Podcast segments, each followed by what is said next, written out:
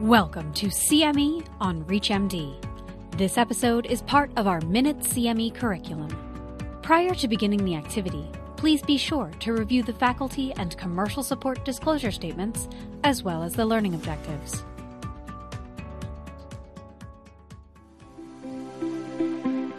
Hello, I'm Dr. Richard Krasuski from Duke University Medical Center. Today we're going to talk about the echo aspects that are essential to pulmonary hypertension diagnosis. Now, the latest ESC ERS guidelines came out in the latter part of 2022, and they came up with a beautiful algorithmic chart of how to make the diagnosis of pulmonary hypertension.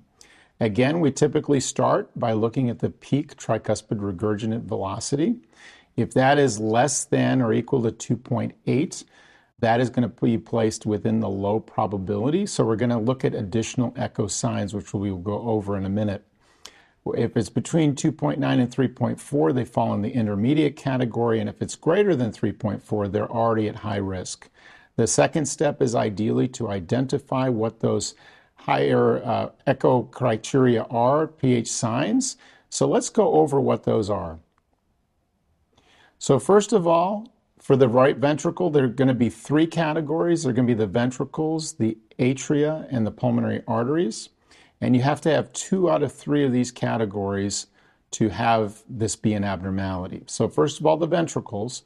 We look at the right ventricular over left ventricular basal diameter uh, area or area ratio, and it's going to be greater than 1.0. So, in this case, you can see a measurement made at the base on the right ventricle and the left ventricle, and clearly this is greater than 1.0.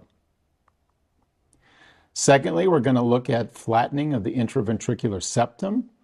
Normally, the left ventricle looks like an O throughout systole and diastole, but when there is right ventricular volume overload, typically you're going to see a D'ing of that septum during diastole.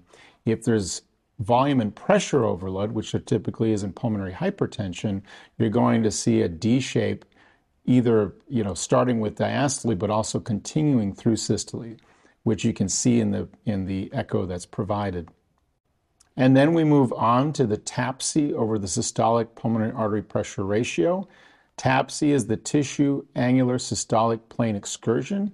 Remember, the right ventricle is more of a piston type of contractility pattern, goes up and down. So we measure that up and down motion and we make this measurement. And if it's less than 18 millimeters, that is considered to be abnormal. When we include the systolic PA pressure ratio, we get a nice measure of RV to PA coupling. And if we get a ratio that is less than 0.55, that is indicative that pulmonary hypertension may be present. Moving on to the second category of the pulmonary artery, we can first look at the right ventricular outflow tract acceleration time.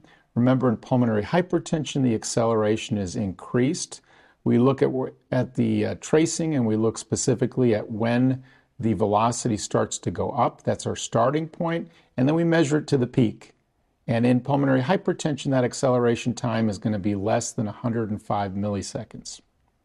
The other thing we can look for is the presence of a mid-systolic notch. Remember, that's a reflected tracing. In pulmonary hypertension, we're going to see notching, which we typically should not see under normal conditions. Secondly, we can look at the early diastolic pulmonary regurgitation velocity. This allows us to estimate the mean pulmonary artery pressure. If this is greater than 2.2 meters per second, it's very suggestive that pulmonary hypertension is present. We can also look in the RV outflow tract view at the PA diameter and compare it to the aortic diameter. And you see if the PA diameter is greater than the aortic diameter, that is indicative of pulmonary hypertension, or if the PA diameter is greater than 25 millimeters. The final category is the right atrium slash inferior vena cava. In this case, we're looking specifically at the inferior vena cava and its size and how much it collapses with the breath. Normally, that diameter should be less than 2.1 centimeters and it should collapse at least 50%. If that's the case, then the RA pressure is low that we're adding. And you see if as those categories go up, the right atrial pressure becomes higher. So if that's a high right atrial pressure, again, it's indicative that there could be a process going on. Finally, we can look at the right atrial uh, size. If that's greater than 18 centimeters squared, like it is in this particular patient, that is again suggestive of pulmonary hypertension. And then beyond that, as I mentioned, we look at risk factors and we add that to the equation and you move up categories and you can see if you become a high probability, that's clearly an indication to move to either additional imaging like MRI or CT or possibly even an invasive test like a cardiac catheterization to make the diagnosis. If you fall into the lower risk categories, specifically a very low risk category, that's somebody that you ought to be thinking about different diagnoses. On the other hand, if you fall in the middle category, you probably want to follow that patient up with another echo in somewhere between three and months and one year. So, in summary, what we've talked about today is the new criteria that have been proposed by the ESC and the ERS for diagnosis. Remember, you start with a TR velocity. You look at two out of the three categories, specifically looking at right atrium, uh, IVC, looking at RV, looking at PA. And if that's met, you move up in those characteristics. And then once you reach that high risk group, that's the patients that ideally you want to be performing heart catheterization to confirm the diagnosis. And I thank you for your attention.